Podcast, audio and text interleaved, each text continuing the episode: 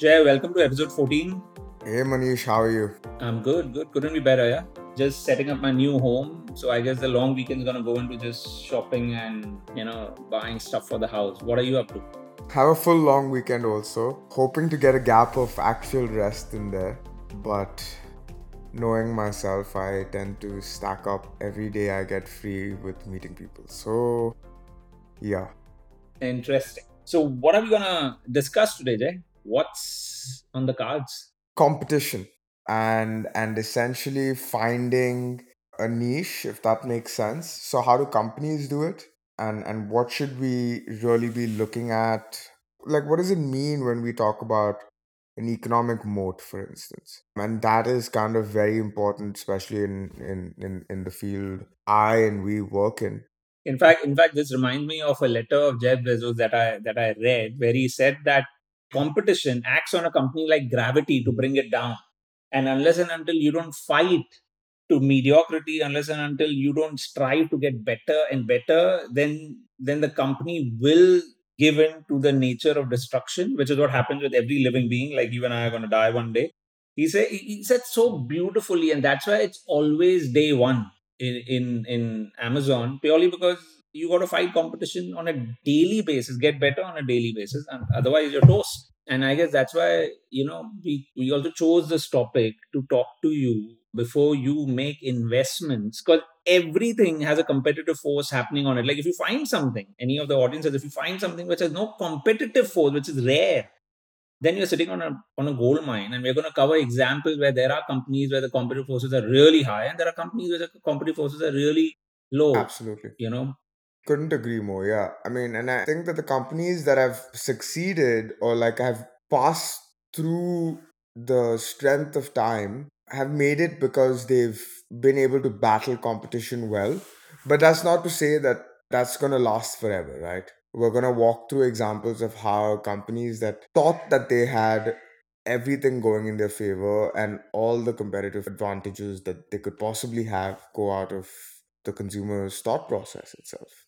Yeah like jay today morning i was going through this podcast called business wars jeff if you listen to podcast this podcast is a must subscribe. Business wars covers case studies between businesses competing against each other and they were covering a case study between blackberry and iphone. And blackberry was ruling the market and blackberry was the was the thing people would crave for especially the business community and the elite community All right, I, I also remember using blackberry and it was such a cool thing to have. And when steve jobs launched apple and if you've seen the presentation that steve jobs did when he launched apple that he said that we are launching a phone and a computer and you know li- like we're launching in one thing Yeah. the podcast covered that when BlackBerry executives were listening to this, they thought it's a scam. They thought that Steve Jobs was was uh, was making fun or it was a joke. They couldn't even believe their eyes that that something like that could ever be done. And and because it took Steve Jobs lightly, BlackBerry is just you know non-existent today. Or not existing in the phone space. But I mean, you see, you see versions of that too, right? If you look at Kodak, Yeah. a camera company that failed to understand fully the threat of you know digital uh, photography Yeah, in spite of one of the employees, you know, also making a pitch of going digital photography, but they never invested in. it. had the opportunity even of exactly of, of being the first mover in that space but just you know didn't didn't make it there i mean if you look at blockbuster netflix same story right so i mean the cases are umpty so let's let's dive into what we're actually going to speak about today the reason why we are covering competition is for you to understand that if you want to compound your money, you got to be able to make investments that can fight these forces of of gravitational pull into oblivion or, or the, this gravitational pull which would destroy a company's business model and eventually the business. And the reason we thought it makes sense to cover this is for you to give importance to this concept of competitive forces or competition on a company. Because if you become good at it then you'll be able to make the right calls. And what allows a company to to keep the competitive forces away or fight with with success is basically having an economic moat Correct. a moat that a company has jay you want to you want to riff on it like what exactly is an economic moat I mean, so an economic moat is it can take very various forms, right? What is a moat in general is essentially having fences around you. And the number one example of a company that has an economic or a moat is a company that we touched on before, which is Apple. And a lot of people fail to kind of see where the economic moat is. People who compare Apple to Nokia don't really understand the the moat Apple has. The moat Apple has is really the ecosystem of Apple, right? It, it's not about the iPhone having the newest features.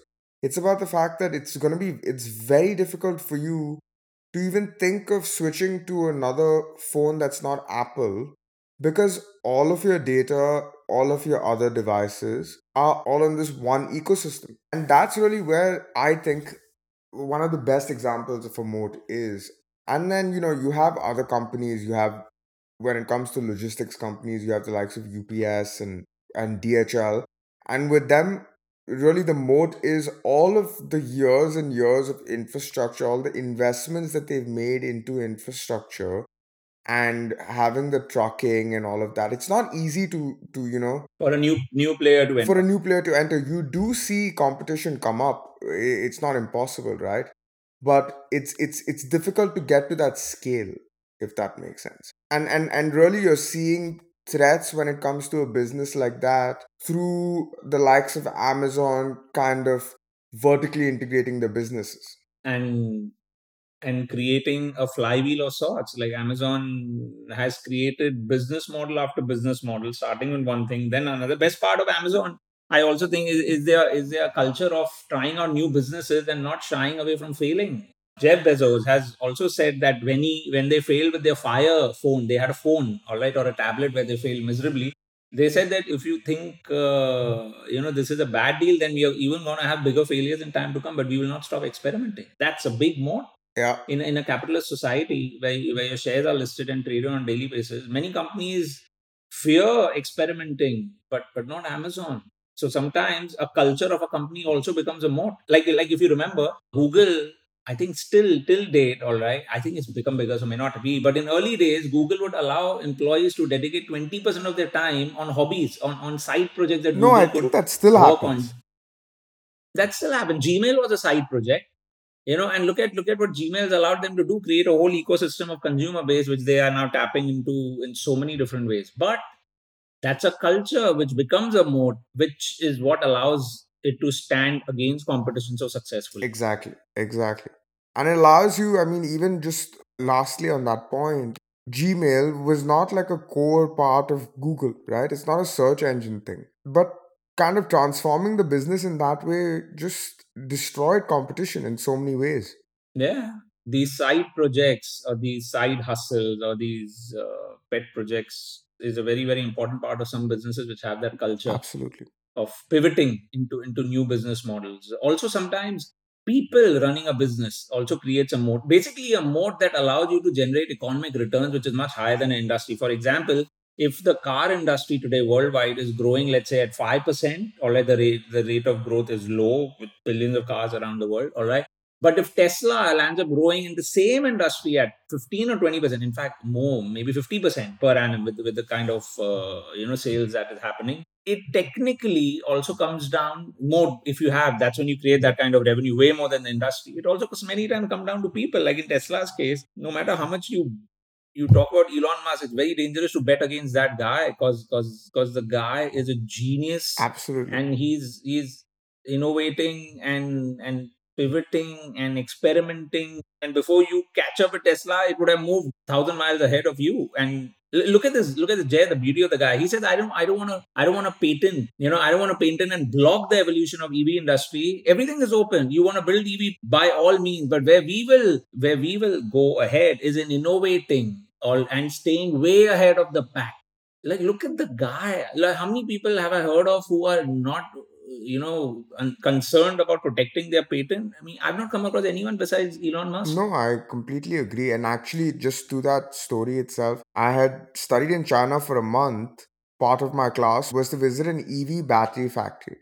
And the guy Okay. mentioned to me, he was like, I can make everything that this Tesla can do except the battery. He's like, I have 100 engineers working continuously around the clock to try to get the technology off the battery, but I just cannot. And that just goes to show the level of innovation that goes through Tesla's gigafactories, right?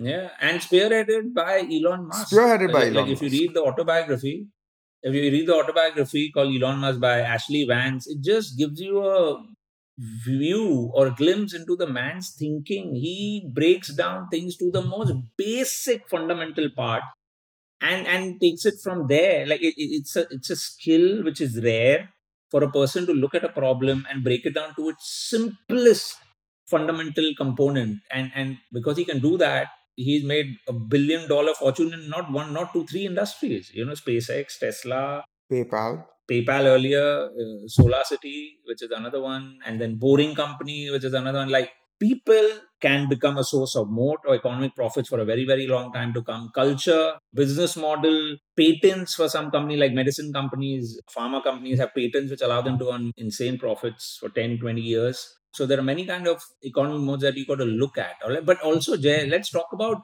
what looks like an economic mode but is not because it can be disrupted. Though in your eyes you might be thinking, oh, it's a moat and it will allow the company to sustain for life.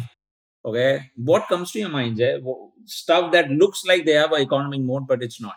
a lot of the times i think with airline companies you know the likes of ryanair or wizz air when it comes to these low cost carriers on the outside it seems like you know oh it's difficult to to actually make an airline and to actually create a new airline but really when i started to analyze airlines airlines are kind of like the worst businesses because every single threat that they have is not in their favor because customers have so many options. Oil prices are a commodity, And not in their control. so that's also not in their control. The threat of suppliers, you only have two air- airplane manufacturers, which is Boeing and Airbus, who essentially have a duopoly. So that's also not in your control. And regulation doesn't help. Tomorrow, flag carriers, as you call it, the national carriers of the countries, can continue making losses and just eat you out of competition. Absolutely. There's just Which has happened world over. Exactly. And and there's just so many things that just go out of your favor that you know the, the, the true, true low cost carriers that actually make it out alive. Kudos to them. I just don't really know how long that can last, you know. So yeah, I mean airlines are really just a cutthroat, tough business, and it's another kind of industry or, or, or places where I see people think there's an economic mode is when it comes to trends or fads. The likes of Zoom, you can see it with the stock price too. When they first launched, Zoom was a hit. But today, the number of competitors that are there, uh, like think about it, guys, when you have a meeting, Google it's Meet. either on Teams, it's on Zoom, uh, Google Meet, FaceTime. So the, the, the competition is just so cutthroat that there's no real It, it, it's just basically existing companies with their own ecosystem launching their own meeting platform. So Zoom may not be having as strong a moat as you might think. It can be easily disrupted. absolutely. Also, also size. Sometimes we think that the biggest company, oh, so it's going to remain there. Well, the biggest company, if it's disrupted by technology, all right, then then that company can literally lose its entire market share, which is what happens with almost every company. You look at last 50 years, the companies were, that were a part of an index, all right, I think 50% of those companies wouldn't be a part of the index anymore. More than 50% wouldn't be part of the index anymore. They were big. Kodak was big. BlackBerry was big. GM was big. Now, is GM going to be as good with electric vehicles where the world is heading towards? I don't think so. They have the money, but we'll see. Because because the smaller company, And and I, you could you could say the same thing about GE too, right? uh, GE is completely gone to the dogs. In fact, in fact, GE is a. In, in fact, there was a book also that came out, "The Lights Out," which is the on the entire capital capital destruction or, or the business uh, destruction of GE and why it happened. But big companies, you know, also have to fight these gravitational forces on, on a daily basis. So so unless unless you buy a big company where like like I buy Berkshire Hathaway, that's my biggest US stock Jay, 30% of my US stock portfolio is Berkshire Hathaway. It is a $750 billion market cap uh, among the 10 biggest companies of, of America. But it has assets which are very difficult for, for people to compete them with. Like the among the two biggest railroads, all right, basically is is owned by them, BNSF. They own the second biggest insurance company of America, which is massive and very difficult for a, for a small player. Some companies did try to break their business model, didn't happen, and many other businesses that they own. But but if a big company has a moat, it would still be able to fight off competition. But many big companies don't have. And Berkshire Hathaway also today, you know, tomorrow maybe we'll be able to teleport and won't need a railroad Exactly. I mean, it's it's eh, like like Manish said, you know, and and and and the key to why big businesses find it difficult. Manish touched on technology. I think a Yeah, lot of the problem is also the agility, right? Smaller companies just are leaner, can talk interdepartment much more easily. And you're seeing, you know, these big companies like like we mentioned, like Google and Amazon try to push it out of the employees to allow themselves to fail and learn. But again, it's very important for agility to take place so that you don't right. get eaten up by smaller, leaner players. Right. Like, like like Reliance, okay. Jay, we've spoken about Reliance before also. The biggest refiner of India, now the biggest telecom player of India. Uh, it is very difficult for a for an existing player to actually invest billions of dollars that Reliance has done. Uh, but it's a very complicated business to understand. Uh, but it's a massive business with a dominant market share in the industry they operate in, and and it seems to have done a pretty decent job of growing that marketplace or growing those businesses and monetizing those businesses in a better manner. So, so when you buy a big company, you've got to think, you know, what can destroy this business or what can impair this business. Because if you're not thinking that, then you're just lazy in your hmm stock purchase, thinking that oh, I'm buying the biggest company and it's going to remain for there. No, fifty percent of the big companies that you look at right now may not even be there five to ten years down the line. I couldn't agree more. Yeah. Jay, what's your call on management bit? Any anybody that comes to mind? I would say someone like Zuckerberg, but it's very important to realize that management is not a moat. In fact, it could be a threat because the biggest disadvantage to Facebook or investing in Facebook is the fact that yes, Zuckerberg is is is a genius, but there's so much key person risk. Who's going to take over the reins after that? He has so much decision making power that it makes it difficult to you know grow that business going forward if that makes sense or or, or think of avenues to grow that business going But but forward what works for him is that he's young. So since he's not bordering on 60, you still have a runway of 10 plus it's years it's ahead. life's unpredictable right Agree. so But but but when you're investing anything can but when you're investing, I wouldn't I wouldn't want to base a decision on the fact that because it's unpredictable, he could die tomorrow. But because he's young, I'm still willing to bet on the company. sure yeah i mean absolutely but it's just important to realize that that's not a full economic moat right Means of course you can't. person Yeah, you can't. Like in his case, you can't bet on him. But there are many businesses like like uh, Mark Leonard of Constellation Software. If if you've heard of this company, the guy's capital allocation skills are so good that his company has compounded for the last 15 plus years at 25% per annum because he keeps acquiring vertical management software businesses, VMS businesses, and and the stock's been a stellar performer. But hmm. but yes, some companies have, like Warren Buffett, yeah, there was a time people would trust his ability to allocate capital in the best possible manner. And the first 30, 40 years of, of Berkshire Hathaway, the stock compounded at 20 to 23% per annum. Blind trust on the on the yeah guy's capital allocation capabilities. Today, you'll he may not be as sharp as he was because the money involved is also big but but sometimes management can be a moat but definitely not in zuckerberg's case but but the company itself has a pretty decent moat fair enough any other examples that come to mind I, I have a lovely quote that comes to mind that Peter Lynch said, all right. Uh, he said that go for a business that any idiot can run because sooner or later, any idiot probably is going to run it. Because some or the other time, some joker is going to come and and destroy the company's business model because incentives may make him make stupid decisions. That's why I go for a business that an idiot can run. Like Google comes to my mind, you know, with the search engine business that they have, like an idiot can run it purely because the algorithms are already set and they keep tinkering it a little bit. I think more than 75 80% of the ad market in the world is dominated by Google. That's insane. It's that's an insane fact. I mean, eh, you- who who would have even thought, right, that a search engine company makes money off ads? And and and to that point, even if you think about Tesla monetizing the data that's being collected on their cars, they recently announced about the insurance, right? Yeah. How they can now sell that data if you want it, obviously, to insurance companies and get you better insurance quotes because they now know how you're driving, how safely you're driving. I mean, that's brilliant, right? That's how you think of making money in ways Jay, that that's the beauty of these tech businesses. Yeah, their business models allow them to pivot in so many directions, monetize in so many directions that that how it how Tesla will look ten years down the line, you and I can't even fathom. Johnson and Johnson, I know how it's going to look ten years down the line. All right, how will Tesla look? How will Amazon look? I don't know. I don't know what business, uh, you know. So that's why sometimes I find it funny, Jay, when I read analyst reports. Uh, they have projections for the company in 2035. This will be the earnings per share. I find it such a load of BS. How can you no, even for sure. how can you even factor in how the company is going to look like 13 years down the line? It's so difficult to see what's going to happen two, three years down the line.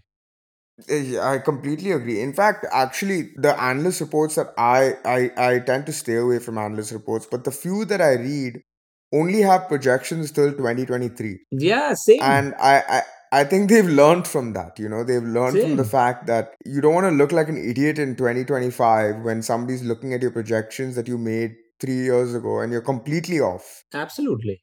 And and like Manish said, I, like if you're analyzing Apple in 2015 or 2016, how would you have known that AirPods were going to come? Or Yeah. Or, or, or, or the or the what, what is that thing they launched? Apple recently launched that uh, cleaning cloth, right?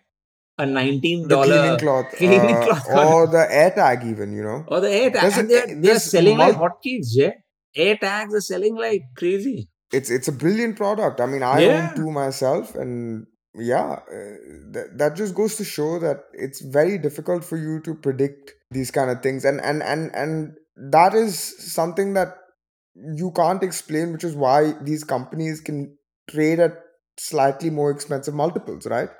Absolutely. For what you don't know. another another thing that also you got to understand is some companies they're- they they they are able to stave off competition very successfully because of the network effects they have and and that is also important to understand if your company has more and more users and if more and more users use it more and more users will use it and if more and more users use it then more and more users will use it. If your company can create that kind of of of a effect it becomes very displaced to like mastercard for that example jay. The more people use mastercard more merchants want mastercard to be accepted in their stores because the more people have mastercard. Now because more merchants have mastercard terminals or machines that accept mastercard more people are open to buying mastercards suddenly you've created this whole network and mastercard mastercard compounded so handsomely over the over the years?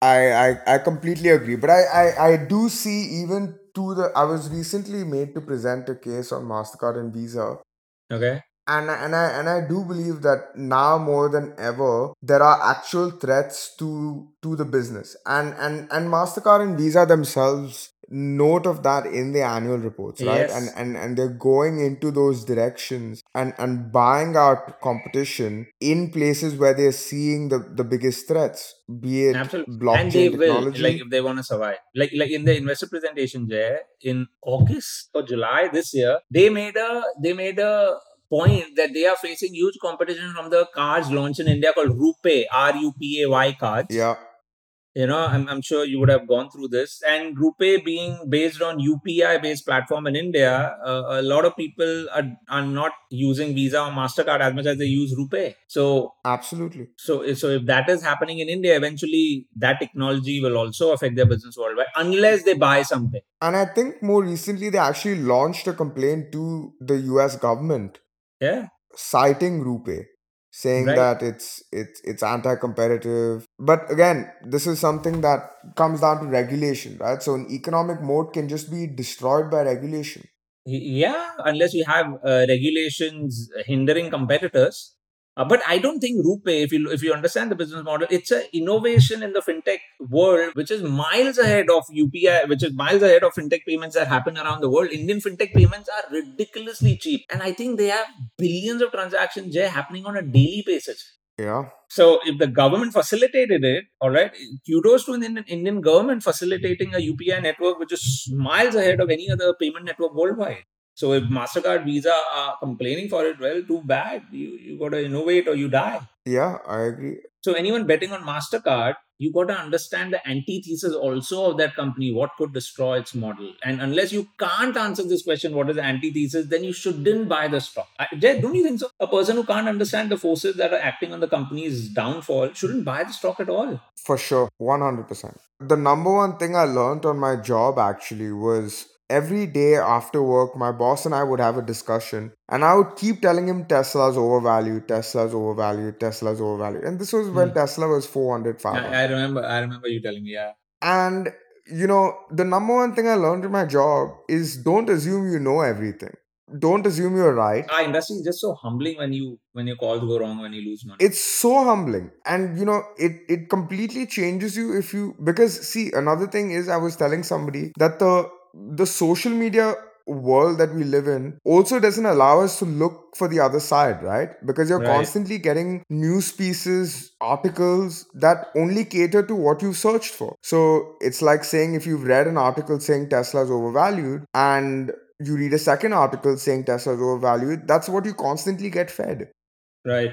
instead of looking for other And reasons, and, and you you, know, get married to the opinion. And divorcing from you it get becomes married very to the difficult. opinion. Yeah. And in in fact, if you actually look at like there's there's cases of how Tesla can you can actually justify the valuation. Whether you choose to believe it or not is is a different story. But look for the other side, right? Understand what what threats there are, what strengths there are. Don't just think you know everything. and and it's not easy guys you know it is not easy to be able to attach probabilities to the future scenarios. All right bullish scenario bearish scenario. It is not easy but no one said investing is going to be easy. It's simple all right but it's not easy. And it really becomes conducive for you to do direct equity investing. If you're curious to understand how the world works if you're not curious you won't be reading and understanding businesses and industries. And if you're not understanding business and industry then only thing you know is a price. It's trading at $100 i hope it will go to $150 and you buy. But if you don't understand the industry or the business then let me tell you when it goes down all right it, it could hurt you bad. And sometimes profits get wiped off and people can't even bounce back from their losses which has happened enough and more times all right? So a curious mind is the biggest tool or weapon you have to be able to you know make the right decisions when you when you buy stocks directly. I couldn't agree more, yeah.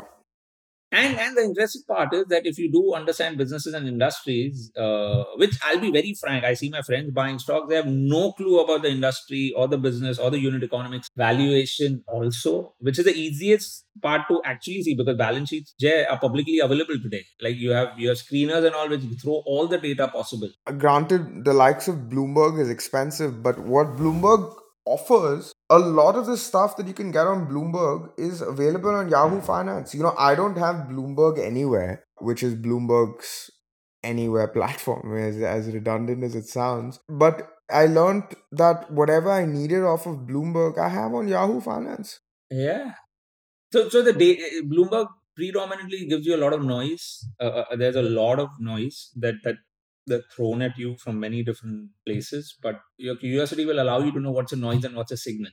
it's one of the in my opinion arguably the most important most brilliant tool that that you can have as a financial analyst but that's another topic for another day So, guys, sometimes it could be network effects. Sometimes it could be a cost advantage uh, that others just don't have. And sometimes cost advantages come because of locations, you know, hard to scale or access to a unique asset or a unique resource. Like Tata in India, okay, manufactures vehicles. Largest electric vehicles sold in car is uh, sold in India is Tata's.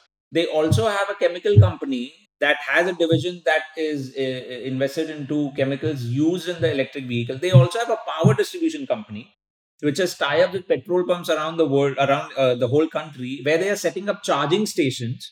You, you imagine how many verticals in an EV industry do they have ownership in, and now they are just pivoting all their businesses into the EV and targeting, if I'm right, hundred thousand charging stations in India, which is huge.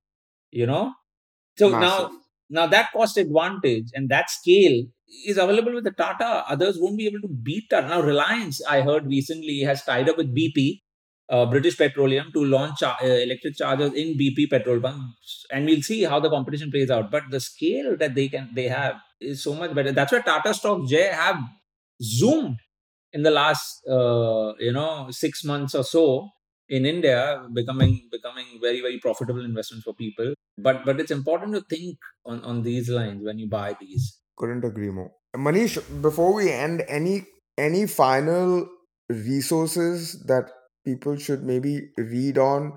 Any articles that come to mind?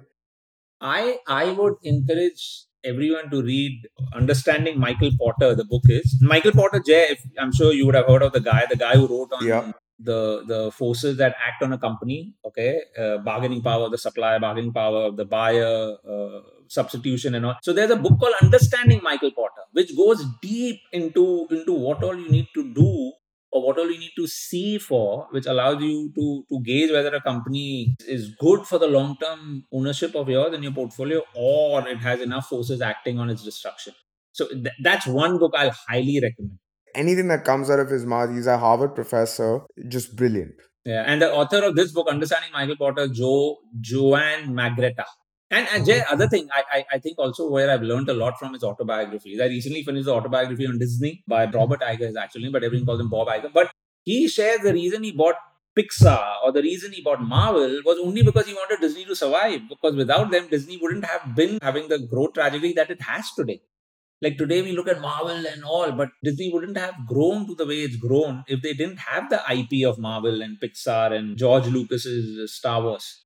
Definitely. So when I read these autobiographies, when I read these business stories, when I read Steve Jobs' autobiography or Elon Musk's, I realize how much are they fighting on a daily basis to just save their company, which is what makes me respect competition much more, which is what I would recommend for people to do. Couldn't agree more. Uh, very well said, Manish. So, so yeah, that's it from me. Anything that comes to your mind, Jay?